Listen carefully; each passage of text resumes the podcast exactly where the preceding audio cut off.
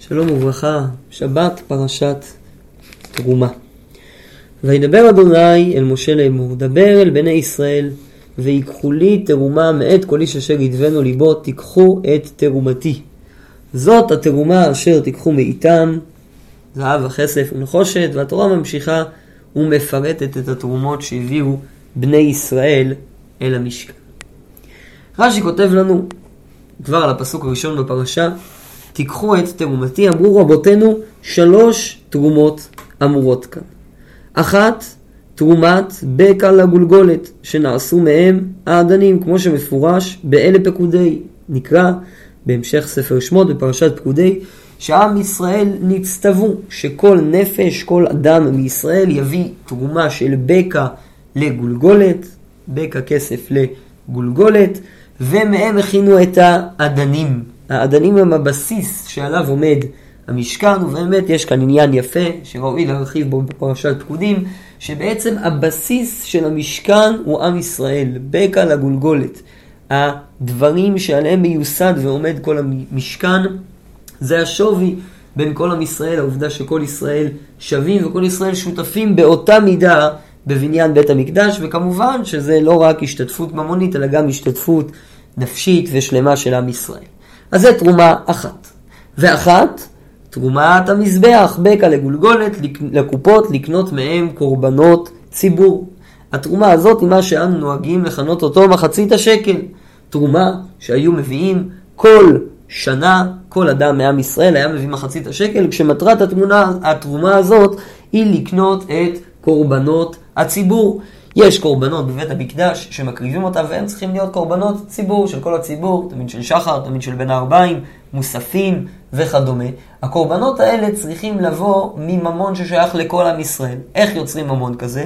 היו קופות בבית המקדש וכל אדם מעם ישראל היה תורם להם בצורה שווה מחצית השקל פעם בשנה בראש חודש ניסן היו תורמים את ה... הקופות האלה היו מביאים, מתחילים כל שנה לקנות קורבנות מתרומה חדשה, מהתרומה שהגיעה בניסן, וזה גם המקור לקרוא את פרשת שקלים שקראנו אה, בשבת האחרונה, מכיוון שבאחד באדר משמיעין על השקלים, כמו שאומרת המשנה הראשונה במסכת שקלים, אז התחילו להזכיר לאנשים שהם צריכים להביא שקלים לבית המקדש, כדי שאנשים יספיקו להביא את השקלים עד ראש חודש ניסן. אז זו התרומה השנייה שמוזכרת כבר בתחילת הפרשת שלנו. ואחת, תרומת המשכן נדבת כל אחד ואחד. התרומה השלישית היא בעצם התרומה העיקרית שכתובה כאן בפסוק, והיא התרומה של כל אדם, כל איש אשר ידבנו ליבו תיתנו את תרומתי, תרומה של כל אחד ואחד מעם ישראל כפי שהוא רוצה לצורך בניין הכלים והמשכן עצמו. את שלושת התרומות הללו רש"י לומד מהעובדה שכתוב שהמילה תרומה מופיעה שלוש פעמים בפסוקים הפותחים את הפרשה. ויקחו לי תרומה, פעם ראשונה, ייקחו את תרומ... תיקחו את תרומתי פעם שנייה, וזאת התרומה פעם שלישית. אני בחרתי השבוע להתמקד בנושא של מחצית השקל. גם מכיוון שהוא נושא אה, מעשי, שקשור אלינו, עוד מעט באים וקרבים ימי הפורים, וכולנו מכירים את המנהג לתת זכר למחצית השקל, וזה אולי קצת זמן אה, להסתכל ולהתבונן במנהג הזה, לנסות להבין אותו קצת יותר לעומק. אה, ובנוסף זה גם רמוז ומופיע בפרשה שלנו. ויש גם הלכה שיוצאת מהעובדה ששלוש תרומות כתובות בפרשה. השולחן ערוך בסימן תרצ"ד הרמ"א ליתר דיוק שם, בסעיף א', כותב, יש אומרים שיש ליתן קודם פורים מחצית מן המטבע הקבוע באותו מקום ובאותו זמן זכר למחצית השקל שהיו נותנים באדר. מביא כאן את המנהג לתת זכר למחצית השקל, למחצית השקל, ומאחר ששלושה פעמים כתוב תרומה בפרשה, יש ליתן ג'. פוסק הרמ"א שצריך להביא שלוש מחציות שקל, מכיוון ששלוש פעמים נאמר תרומה בפרשה. לכאורה, הרמ"א מדבר על הפרשה שלנו. בה כתוב שלוש פעמים תרומה. בהמשך אנחנו נראה שלא כל הראשונים הבינו כך, והמקור שמצוין כאן בסוגריים ברמ"א, מרדכי בריש פרק כמה דיומא, דווקא מביא מקור אחר לדין הזה של להביא שלושה חצאי שקלים. אבל לפני שנגיע לדין של הבאת שלושה חצאי שקלים ולשאלה כמה בדיוק מביאים, קודם כל נעמוד רגע על יסוד הדין. מה המקור לכך שצריך להביא זכר למחצית השקל בפורים? אז כמו שכבר הזכרנו, באחד באדר משמין על השקלים, כך אומרת המשנה הראשונה במסכת שקלים, ובזמן שהמקדש היה קיים, באמת היה בכך צורך, היה צריך כסף בשביל לקנות את קורבנות הציבור, ולכן התחילו להביא את השקלים לבית המקדש בראש חודש אדר. אלא שנשאלת השאלה, מאחר שחרב הבית, מדוע יש צורך לעשות את זה? יתרה מכך, דיונים גדולים באחרונים, שמתחילים כבר באגודה, וקצת לפני זה, כבר בסוף תקופת הראשונים, דנים בשאלה, או בעצם מציינים, שכאשר מפרישים את מחצית השקל, אסור לומר בפירוש שזה מחצית השקל, מכיוון שמחצית השקל היא קדושה. כשאדם מביא מחצית השקל לבית המקדש, הוא בעצם תורם, מקדיש את הכסף לבדק הבית. אה, ממילא, אם אדם יאמר היום על אותו סכום שנותנים בערב פורים, שהוא מחצית השקל, יש כאן חשש שאדם מקדיש את אותו סכום.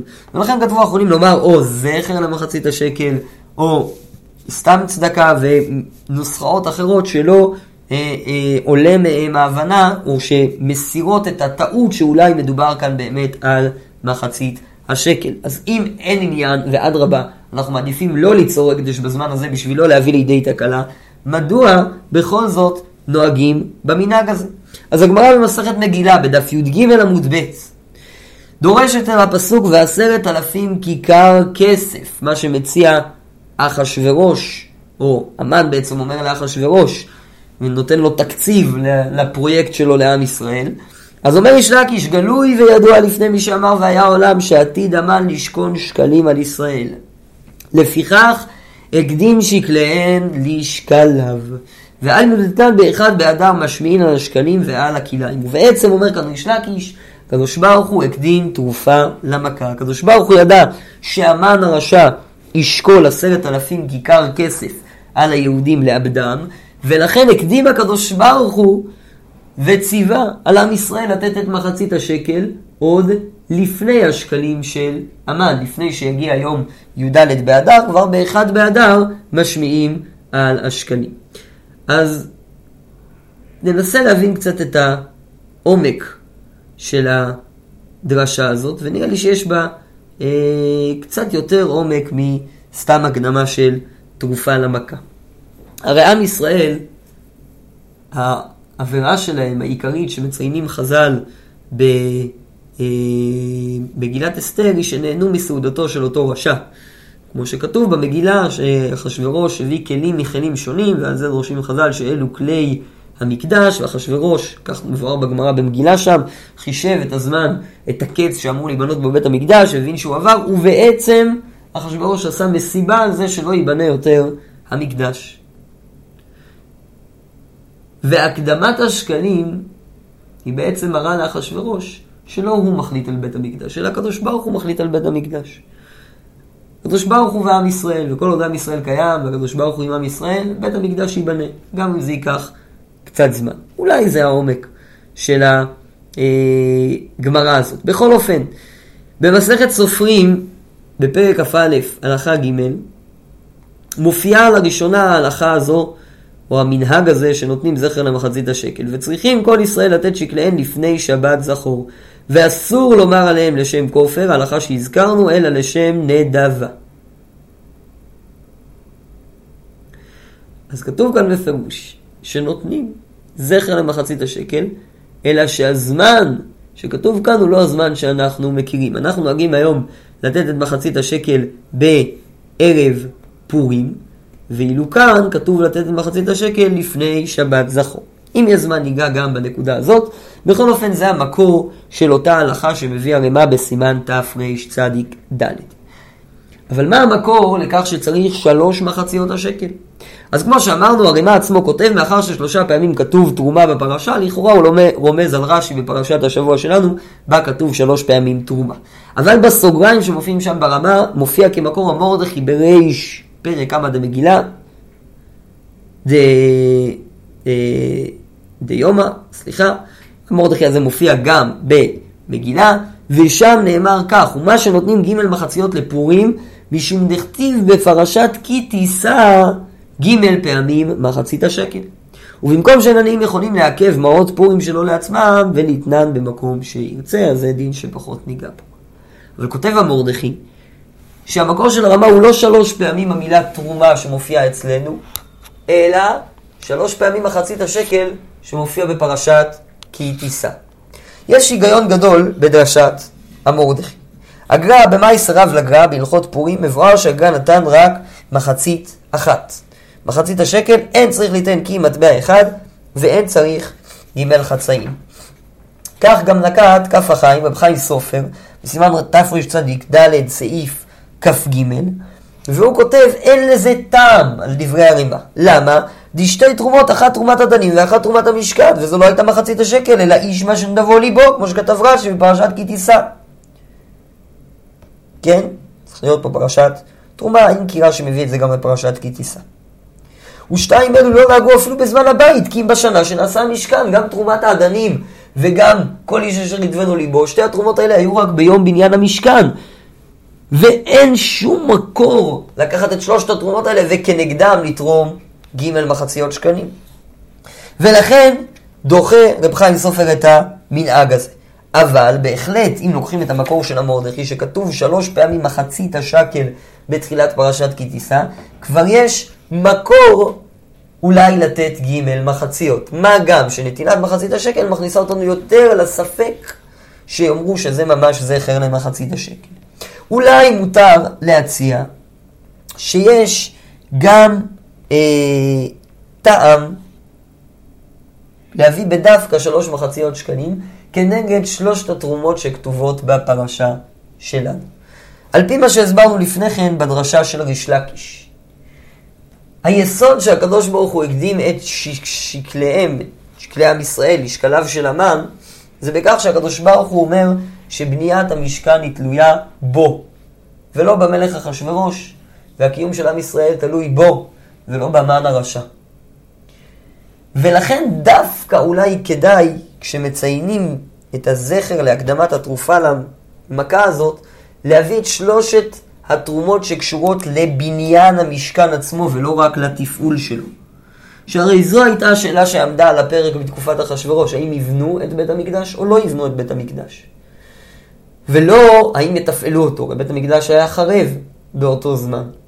ממילא, אולי צריך דווקא להביא את שלוש חצאי שקלים שהן מרמזות על כך שבית המקדש ייבנה, ויש שלוש תרומות שיביאו, לא רק את תרומת מחצית השקל, אלא גם את תרומת האדנים וגם את אה, תרומת כל איש אשר ידבנו ליבו.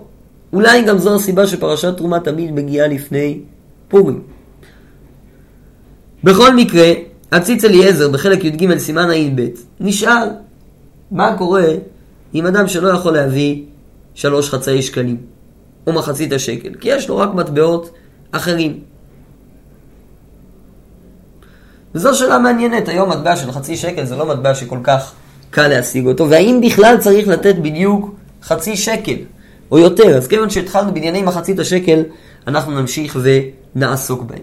ישנה מחלוקת נורא מעניינת בין האחרונים. בעיקר, בעיקר בין אחרוני אשכנז לאחרוני ספרד, כך אפשר לציין את זה. האם כאשר נותנים מחצית השקל היום צריך לתת חצי מהמטבע שנוהגים באותה מדינה, או שצריך לתת את הערך של מחצית השקל שהיה בזמן בית המקדש. הרי מה כותב? שיש ליתן קודם פורים מחצית מן המטבע הקבוע באותו מקום ובאותו זמן. זו גם שיטת הגר"א כמו שראינו. אבל מי שחולק עליהם זה כף החיים. והוא כותב בסעיף כ' מי שיש בידו מסגת לעשות זכר למחצית השקל בשלמות. מה זה בשלמות? דהיינו שייתן מטבע שמצוי באותו מקום ששמו מחצית, ויש בו כסף מזוקק כשיעור מחצית השקל או יותר. כמו שכתב הרמב"ם. אומר כף החיים, איך מקיימים את המצווה בשלמות? לוקחים מטבע שהוא גם חצי מהמטבע שקבוע היום, אבל גם מטבע שהשיעור שלו הוא שיעור של המטבע שהיה מחצית השקל בזמן הבית. עוד שנייה נדון בשאלה מה בדיוק השיעור הזה. אבל יש כאן נקודה נורא יפה, הרב עובדיה, כן, מנגד, ב... או לא מנגד, בחוות דעת, בחלק א', סימן פ"ו, פוסק שצריך לתת היום את השיעור שהיה שווה מחצית השקל בזמן הבית. חצי שקל שלנו היום זה הרבה פחות מהשיעור שהיה שווה מחצית השקל בזמן הבית, ועוד רגע נגיע לשיעור הזה. אבל יש כאן שאלה עקרונית, האם כאשר התורה מצווה על שיעור, היא מתכוונת לערך היחסי שלו או לערך המוחלט שלו, נקרא לזה ככה. אני לא כל כך מבין במושגים בכלכלה, אז אני מתנצל אם אני לא מדבר במושגים הנכונים.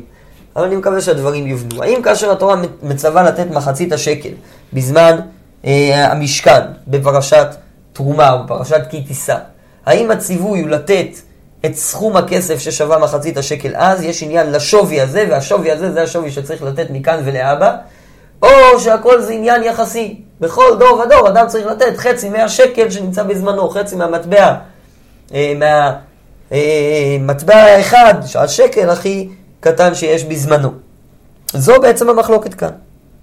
אז שיטת חכמי אשכנז היא די ברורה לנו היום. לוקחים חצי שקל, מי שיש לו, מי שנוהג קגרה חצי שקל אחד, מי שלא נוהג קגרה אה, שלושה חצי שקלים, ונותנים אותם. אבל מה השיעור לבני ספרד? בשביל להבין את השיעור הזה, את השיעור הזה, אנחנו צריכים להבין מה בדיוק לנסות להתחקות על השיעור של מחצית השקל שהיה בזמן המקדש. ובזה יש מחלוקת ראשונים נורא מעניינת. הרמב"ם בהלכות שקלים, פרק א' הלכה ב', כותב, מניין כסף האמור בתורה באונס ובמפתה ומוציא שם רע והורג עבד, הוא כסף, הוא שקל הנאמר בכל מקום בתורה. ומשקלו 320 שעורה, וכבר הוסיפו חכמים עליו, כמבואר בגמרא, זו הוספה שלי, ועשו משקל כמשקל המטבע נקרא סלע בזמן בית שני, וקמו משקל הסלע 384 שעורה בינוניות. אז הרמב"ם כאן מביא משקל מדויק של השקל שבתורה. אני לא אכנס לשאלה איך הרמב"ם הגיע אה, למשקל הזה, אבל המשקל הזה הוא משקל הכסף מתכת כסף, שהתורה מצווה לתת אותו בכל המקרים הללו. בהלכה ג' הרמב"ם מפרט את כל סוגי המטבעות עד שהוא מגיע לשקל, נמצא אה, משקל המאב אי הגריעה 16 שעורות ומשקל העיסר 4 שעורות ומשקל הפרוטה חצי שעורה. אז מסקנת הרמב"ם שמשקל הפרוטה הוא חצי שעורה, ובהלכה ד' כותב הרמב"ם, ואלו המטבעות כולן שאמרנו והערנו, משקל כל אחד מהם הם שמשערים בהם בכל מקום. וכבר בארנום כדי שלא יהיה צריך לפרש משקלם בכל מקום, וכאן בעצם אומר הרמב"ם שכל הכסף שהתורה מצווה עליו הוא משקל של כסף טהור, של המתכת כסף. בכפתור הפרח מפורש שדינר זה, אה, סליחה, ריף, במסכת קידושים בדבר א' נקט גם כן כשיטת הרמב"ם. והוא כותב, מביא את הגמרא בקידושין שמחשבת גם כן מה היחס בין מעה אה, לפרוטה, ומסקנתו נמצאת פרוטה על פי השיעור הזה חצי חכה לפי שדינר של זהב שישה ותשעים חכה. אולי קצת לפני זה הייתי צריך לקרוא, כי נמצאת פרוטה, נמצאת פרוטה, אחד משמונה בישר האיטלקי, ושיעורה אחד ממאה תשעים ותרתי בזוזה, דששן רג, והוא דינר זהב של ערבים. נמצאת פרוטה על פי השיעור הזה חצי חכה, לפי שדינר של זהב שישה ותשעים חכה. אז מסביר הריף בדיוק מה השיעור, הכפתור והפרח כותב שהדינר זהב של ערבים שהיה בתקופת הריף הוא 96 שעורים, וממילא יוצא שמניין פרוטה זה גם כן חצי שעורה, אם תחשבו את כל המידות אה, אה, של הריף, נמצא שזה השיעור. יוצא שגם הרמב"ם וגם הריף סוברים שמשקל, שהמשקל של פרוטה הוא חצי שעורה. הראש בהלכות בכורות כותב בשם רש"י שסלע חמישה סלעים ושתי עונקיות וחצי שקל למשקל הישר שבקלוניה. וכך מפרש רש"י בעצמו בפרשת משפטים, הפרשה שקראנו, לגבי שלושים שקלים של עבד, כסף שלושים שקלים ייתן לאדוניו. כותב רש"י, גזירת הכתוב הוא, בין שהוא שווה אלף זוז, בין שאינו שווה לדינר, והשקל משקלו ארבעה זהובים שהם חצי ונקייה למשכן הישר של קלוניה. כיוון שאני לא כל כך בקיא בשיעורים האלה, אז בספר מידות ושיעורי תורה הוא אה, עושה תרגום מתמטי של כל השיעורים האלה, הוא מסיק שלרש"י אה, המשקל של השקל בתורה הוא 14 גרם כסף, ולרמב"ם ולריף פחות או יותר 17 גרם כסף. אני אומר פחות או יותר כי הרמב"ם והריף משתמשים בשעורה בשביל למדוד את השיעור שלהם. החכמים הקדמונים משום מה הניחו שהמשקל של שעורה זה 0.5 גרם, השעורים שאנחנו מכירים היום המשקל שלהם יותר קרוב ל-0.4 גרם, וממילא זה משפיע על המשקלים השונים. אני עשיתי פה את כל החישוב, אבל אני לא אה, אלאה אתכם בכל החישוב. מי שרוצה מוזמן להסתכל בהרחבה במילות בשיעורי תורה, הוא מרחיב בחישוב הזה. כאן, אז יוצא שיש בעצם מחלוקת בין רש"י לבין הרמב"ם והריף בשאלה מה השקל הנהוג. וכאן יש נקודה נורא מעניינת. הרמב"ן, בפירושו לתורה, בסוף פירושו לתורה, יש לו הערה, שהוא קורא לה הערה בעניין השקל. והוא כותב כך: ברכני השם עד כה, שזכיתי ובאתי לעכו. כידוע, הרמב"ן עלה לארץ ישראל, דרך עכו, ומצאתי שם ביד זקני הארץ מטבע כסף מפותח מתוכי חותם, מצידו אחד כעין מקל שקד ומצידו השני כעין צלוחית, ובשני הצדדים סביב כתב מפותח באר היטב, ורוע כתב לקוטיים וקראו מיד כי הוא כתב עברי. בקיצור, מצא הרמב"ן מטבע עברי עתיק. והדבר הראשון שעניין את הרמב"ן זה לשקול אותו. לדעת מי צודק, האם רש"י צודק או הרמב"ם והריף, מי מרבותיו צודק במחלוקת הזאת. אה, ושקלנו אותה בשולחנות, משקלה עשרה כסף הסטרלינה שוויהם חצי האוקייה שהזכירה רבנו שלמה. וכן ראיתי מן המטבע ובצורות ההנו וכתיבה, היא חצי משקלה. והוא חצי השקל שהיו שוקלים לקורבנות. אומר הרמב"ן, מצאתי מטבעות שהם חצי מהשווי הזה, וזה בעצם המטבעות שמחצית השקל. ובאמת הממצאים הארכיאולוגיים שאנחנו מכירים היום גם כן תומכים בשיטתו של רש"י. בכל זאת, הפסיקה המקובלת בקרב חכמי ספרד, כך פוסק הרב עובדיה, כך פוסק הרב אליהו, כך פוסק כף החיים, זה כדברי הרמב"ם, רבם, וכך באמת פוסקים אה, הספרדים. בפועל השיעור יוצא, כן, פחות או יותר 9.6 גרם של כסף טהור, כשהשיעור הזה משתנה כמובן על פי ערך הכסף, שהיום הוא נע ונד. אה, גם כאן חשבתי להעריך בעוד איזה נקודה בשאלה האם אה, משערים לפי ערך הכסף היום, או שהכסף הוא ערך מוחלט, לא נעריך בנקודה הזאת. אבל זה פחות או יותר השיעור, 9.6 גרם של כסף. נוסיף עוד מחלוקת מעניינת בין הרב עובדיה לרב אליהו. הרב עובדיה סבר שצריך לחשב את החישוב הזה בלי אה, מע"מ וכל המיסים שצריך לשלם על הכסף. הרב אליהו טוען שכן, אז השיעור קצת יותר גבוה, זה יוצא פחות או יותר בין 20 ל-30 שקלים, זה קצת משתנה בשנה, צריך לבדוק בדיוק מה ערך הכסף, ועל פי זה אה, להביא, לבדוק מה ערך הכסף, לבדוק כמה עולה לקנות 9.6 גרם כסף, ועל פי זה להביא מחצית השקל, זו שיטת בני ספרד. אז עד כאן דיברנו על השיעור. מתי נותנים מחצית השקל? אז כאן ראינו שתי שיטות, מסכת סופרים כתוב לפני פרשת זכור, וכך גם כותב האגודה, יש בזה היגיון מכיוון שפרשת זכור היא כבר תחילת מחייתו של עמלק, אבל במהרי בהלכות פורים מובא שנותנים מחצית השקל במנחה כשהולכים לבית הכנסת ממש בתענית אסתר. מה העניין להביא מעות פורים דווקא בתענית אסתר? נדמה לי שזה קשור להבנה שתענית אסתר היא בעצם חלק מחגיגות הפורים. הרי מה מסביר שתענית אסתר היא צום לא כנגד הימים שאסתר ביקשה צומו עליי ואל תאכלו ואל תשתו שלושת ימים לילה ויום, שכך יש אנשים שחושבים, אלא התענית הזאת היא כנגד התענית שמסתום בעם ישראל עשו במלחמה, בי"ג באדר. וממילא בעצם היא חלק מהזיכרון של פורים. הזיכרון של פורים, פורים הוא לא רק השמחה שבניצחון, אלא גם הזיכרון של הסבל והקושי שבמלחמה. וחלק מהקושי שבמלחמה הוא לא רק הקושי הפיזי, אלא גם הנקודה הרוחנית, הקדמת השקלים הרוחניים לשקליו של אמן. אולי יש כאן גם עניין על אחדות ישראל ואהבת ישראל, עניינים שבין אדם לחברו, שכולם שווים וכולם באותה רמה, ורק האהבה הזאת והשוויון והשותפות האלו יביאו אותנו לבניין בית המקדש במהרה בימים. אז עוד כמה נקודות בנוגע למחצית השקל, אה, עד כמה שאפשר, אה, הלכה למעשה. אה, מי צריך להביא? במשנה בשקלים כתוב שקטנים, עבדים ונשים אינם מתמשכנים על מחצית השקל. פרק א', משנה ג'.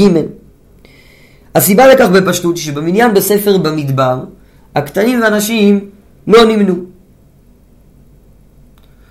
וה... אה, ונחלקו המפרשים על איזה קטנים מדובר. אה, הברטנורה, רבי עובדיה הברטנורה כותב, וקטנים אפילו הביא שתי שערות והוא פחות מבן עשרים. כל מי שפחות מבן עשרים שנה, לא צריך, לא מחויב מחצית השקל. והתוספות יום טוב מסביר שקטנים זה קטנים סתם, מתחת לגיל י"ג, וכך הוא מסביר גם את פשט הרמב"ם בהלכות שקלים, פרק א' על החלב, שכותב פשוט שקטנים לא שוקלים. הוא לא כותב אה, באיזה גיל. לכאורה אפשר להציע שהמחלוקת בין התוספות יום טוב ורבי עובדיה ברטנורה היא מה היסוד של מחצית השקל. אם מטרת מחצית השקל זה תרומה למשכן, לכאורה כל אדם גדול צריך לתרום אותה. יש לדון מדוע נשים פטורות, אבל אדם גדול ובוגר צריך לתרום אותה. אבל בפרשייה של מחצית השקל דקי טיסה, כתוב, מחצית השקל כתוב בלשון כופר, כן? ונתנו איש כופר נפשו להשם בפקוד אותם. אם מבינים שיש כאן כופר נפש, אז אפשר אה, להבין שגיל 20, שזה הגיל שאדם מתחייב בו בעונשים, כך מבואר בגמרא בכריתות נדמה לי, אז זה הגיל שבו אדם מתחייב במחצית השקל, ועל פי זה באמת אפשר להבין את הגדרת רבי עובדיה ברטנורה, שקטן זה דווקא מגיל 20. מה גם שבמניין של תחילת אה, מניין הפקודים שעליו מדובר שם בפרשת כי תישא, כן, זה ייתנו כל העובר על הפקודים, המניין, סליחה, בתחילת ספר אה, במדבר, אז הפקודים הם מבין 20 שנה ומעלה. כל העובר על הפקודים מבין 20 שנה ומעלה ייתן תרומת השם. אז גם פשט הפסוק תומך בדברי הברטנורה. כן?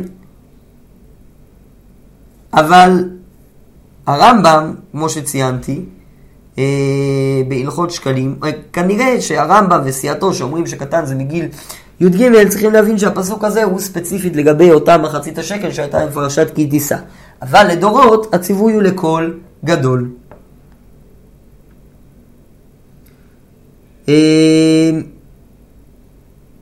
טוב,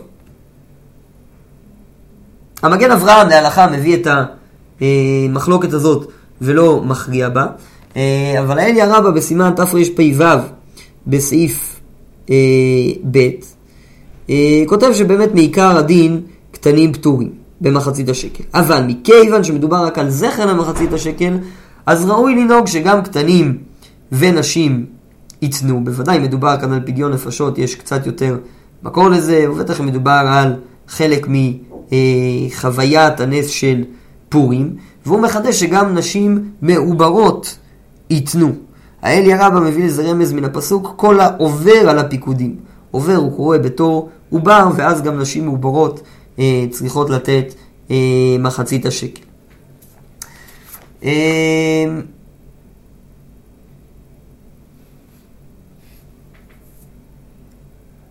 טוב, לגבי נשים, אז כמו שראינו במשנה בשקלים כתוב שנשים אה, אינן ממשכנות, הברטנורה לומד את זה מלשון הפסוק, ונתנו איש כופר נפשו, איש ולא אישה. המגן אברהם מביא מהאגרות מימוניות שנשים חייבות לתת את זכר למחצית השקל. גם כאן לא ברור מה בדיוק המקור של המגן אברהם, אבל ייתכן שזה אותו עיקרון של האליה רבה, שמכיוון שיש כאן רק זכר ולא אה, אה, דבר, אה, הנתינה האמיתית של מחצית השקל, אז יכול להיות שגם בזה אה, אפשר אה, להרחיב את החיוב. והחיוב שייך על כל איש ואישה, ובוודאי מבינים שיש כאן קיום בנס של פורים, אז גם הנשים היו באותו נס והן מחויבות בכל הדברים שקשורים לאותו נס. אז קצת דנו מתוך פרשת השבוע בחיוב של מחצית השקל, אה, אני מקווה שהדברים היו אה, לתועלת והעלו קצת נקודות למחשבה ולעיון אה, הלכה למעשה, ויהי רצון שנזכה באמת שנתינת מחצית השקל שלנו לא תהיה זכר נצטרך באמת לשמוע את פרשת שקלים על מנת שנזכה להצטרף לגיוס ההמונים לבית המקדש במהרה בימינו, אמן.